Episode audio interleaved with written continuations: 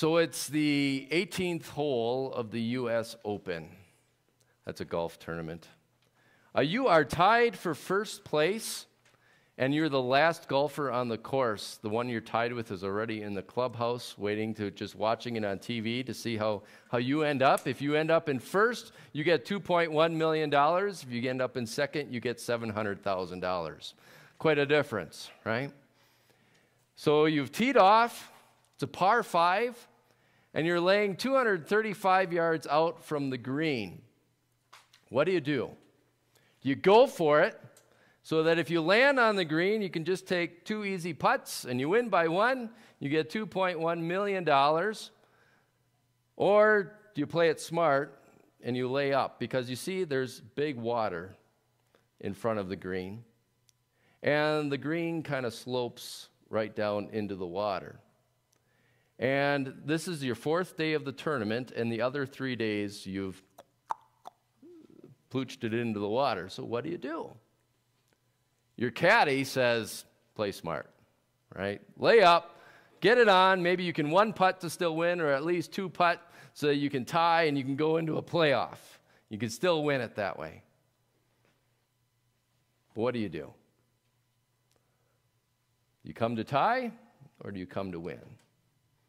Well, this is maybe what you do.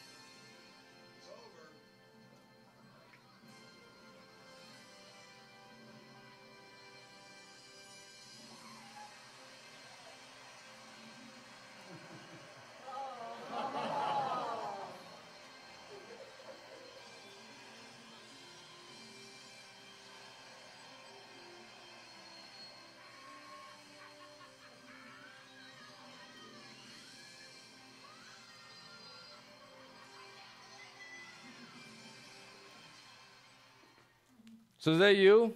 Are you Roy McAvoy from the 1996 movie Tin Cup? Says, I'm just gonna, is that how you live life? Huh? That, that I'm just gonna go for it, right? I don't need anybody to tell me what to do. I don't need to listen to my caddy. You live life like maybe like you have no GPS. I know where I'm going to go and I'm, I know how I'm going to get there. Nobody has to direct me. Or maybe that's not your lifestyle. But maybe you're part of the gallery. Maybe you're part of the people that applaud those, those Roy McAvoys out there. Say, wow, look at them, look at them. And, and, and, you, and you really go on, well, you know, that's maybe a good ending to a movie. I'm not so sure it's the good ending or the way to approach life. That looks good. What you didn't see was the scene before it. Where you first time you went over, got it over, but it rolled into the water. Then he, then he hit it into the water again. Then he hit it into the water again. So by not listening to the voice of his caddy, it cost him millions of dollars. The only thing that was good about that was his last ball, and he could come back next year. But that's sometimes how we live. Where we live like, oh, I'm going to do it on my own. And, and I think, especially in our country, we, we really fantasize or talk about being independent as a good thing, right? That, I mean, from little on, we strive to do that. I can do it myself. And sometimes we never grow out of that. And yet, contrary, contrary to maybe what is natural humanistic thought, that's not necessarily the way that God designs it. In fact, so much throughout the Bible, he talks about being dependent as a good thing. Dependent on our fellow believers to help guide us through life, but especially dependent on Him. And so it's going to help us understand that thought and teach that thought to us once again today. Are those familiar, maybe familiar words to you from Psalm 23? The Lord is my shepherd. I shall not want. Or maybe you know a translation The Lord is my shepherd. I lack nothing. He makes me lie down in green pastures. He leads me beside quiet waters. He restores or he refreshes my soul. He guides me in paths of righteousness, or again, maybe another translation, He guides me along the right paths for His name's sake. Even though I walk through the valley of the shadow of death, I, I will fear no evil. Or even if I walk through any dark valley, I will fear no evil. Why? For you are with me. Your rod and your staff, they comfort me. You prepare a table before me in the presence of my enemies. You anoint my head with oil. My cup overflows. Surely, surely goodness and love will follow me all the days of my life. You know, we don't necessarily know the situation or the circumstances that David, the author of that psalm, was going through when he wrote it. Sometimes, if you look in the Psalms and the headings, it will say this was happening in David's life. Not so for Psalm 23, it just says a Psalm of David. Uh, there's some, some pretty good thoughts out there. Uh, earlier in the week, the, the pastors got together for some, we were studying this and we looked at some of the, the possible theories of what was going on in, in, in David's life. And small groups is going to take a look at this, so that's an encouragement to come on Wednesday. But some would say, oh, this was happening in, in 2 Samuel chapter 15 which was a, a, horrible time in David's time in David's life. His, his own son had just orchestrated a coup to try to get him to, to abdicate the throne. And so, what does David have to do? He has to flee the throne, flee the, the palace, flee the city for his own life. And he escapes through the Kidron Valley, sometimes nicknamed the, would be like Death Valley for us, uh, Valley of Death. Was that what was on his mind as he wrote those words? Psalm 23, verse 4. Or maybe some would say this was what happened before David became king. He had already been anointed king. He knew he was going to be king, but his predecessor wasn't too happy about it. And King Saul chased him around trying to kill him, and he had to flee all over the place, going up and hiding in mountains and hiding in valleys. And, and there he was in the presence of his enemies. Another situation that people say maybe he was just out there tending the flocks. He was a shepherd before he was king. So maybe one day he's just wrote a song about it that the Lord's my shepherd. In the end, it doesn't matter so much what was going on in the situation of David's life, but he understood, and really is the theme of Psalm 23, that he couldn't do it himself. He couldn't make it on his own. He needed to depend on someone. And, and that really becomes evident if you even just look at like what you would maybe call the first stanza of Psalm 23. When you look at the pronouns here, he, he leads me beside quiet waters, or he makes me lie down in green pastures. He refreshes my soul. He guides me. I mean, it's he, he, he, he. This is, this is everything that, that God has to do for me. And, and really, that last phrase there, you know, that, that, that's really what a shepherd does. He guides.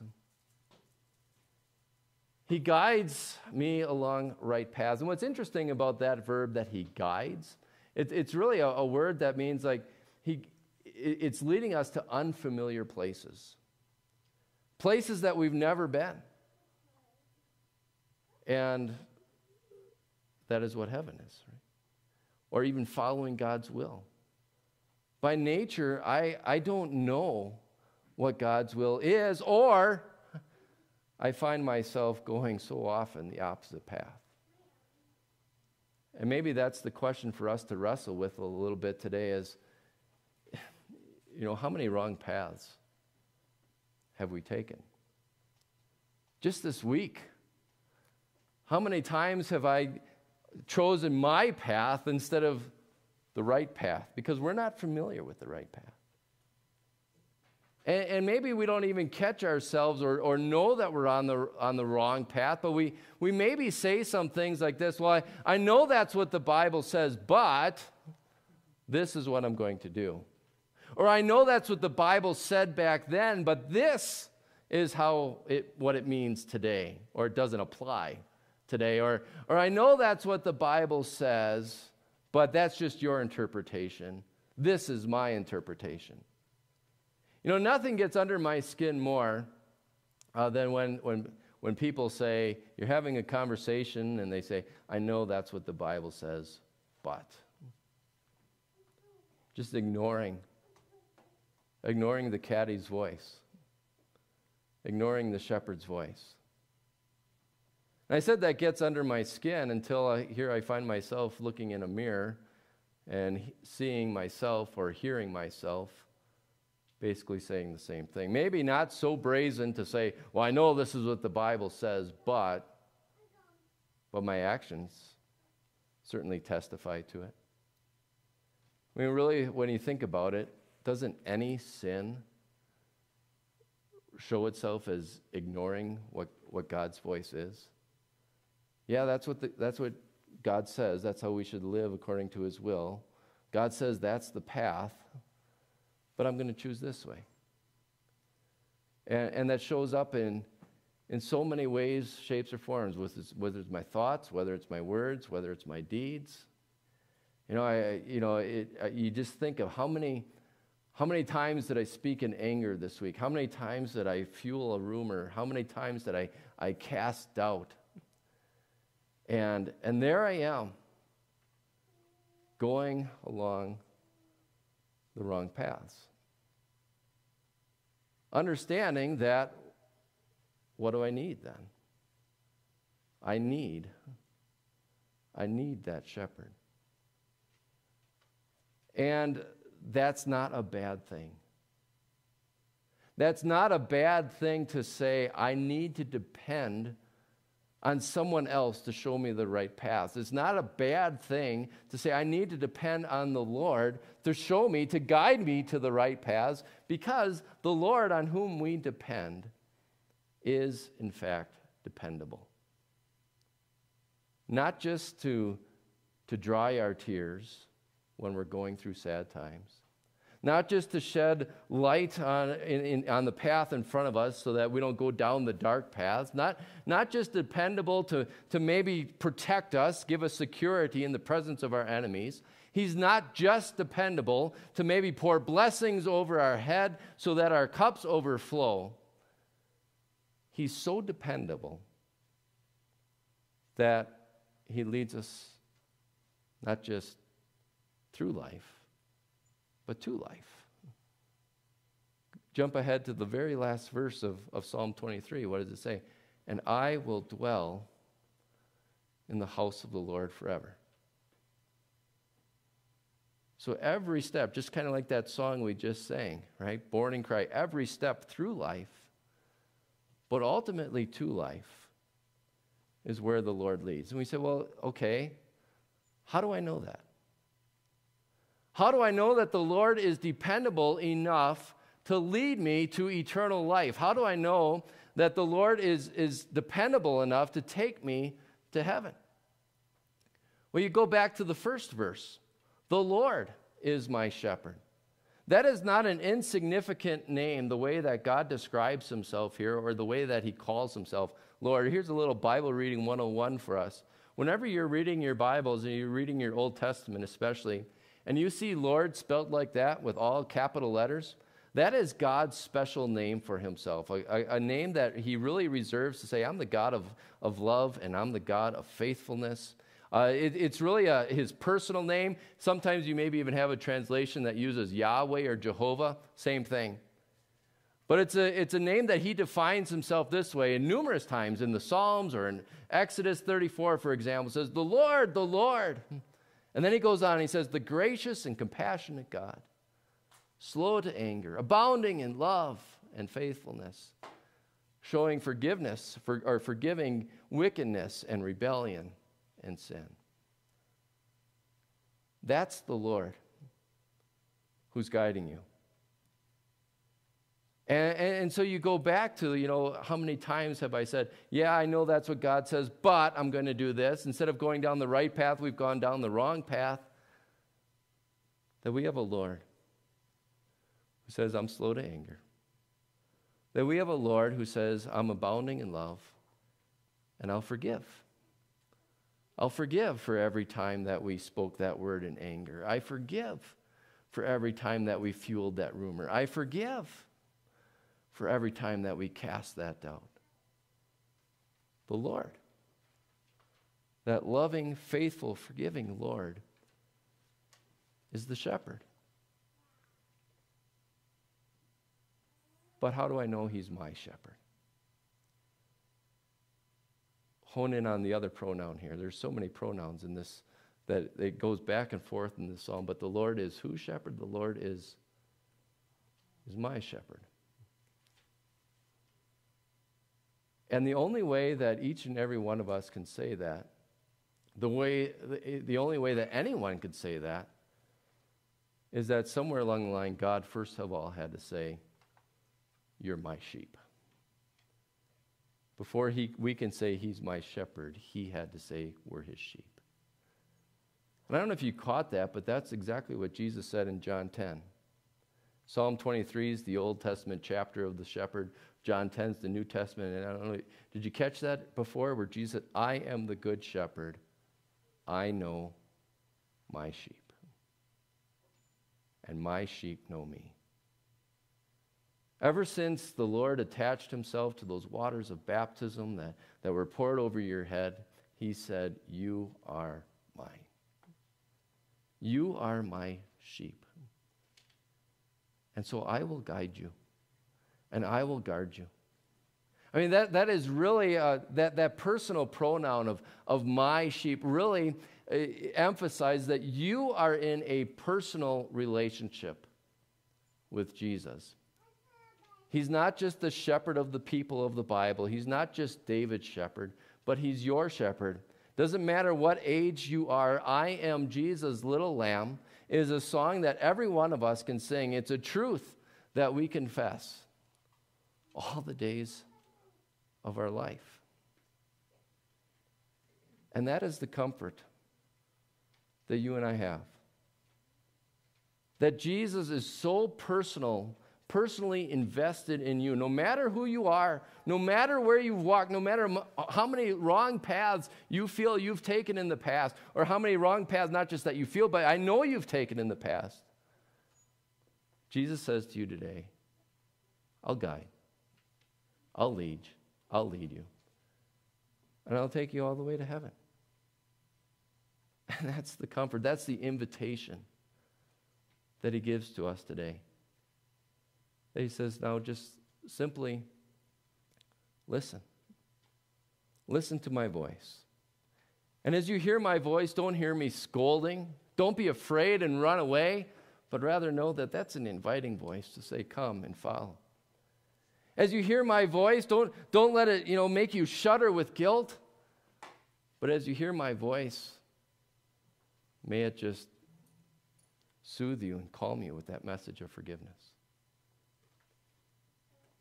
The Lord is your shepherd, is the one who just wants to, you know, well, again, you look at all the, the various things that he says here in Psalm 23 with he wants to guide, he wants to lead, he wants to protect. He simply wants to be with you.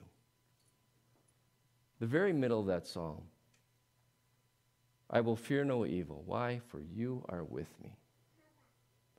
That's Jesus' desire for every one of you. And ultimately, that's what heaven is.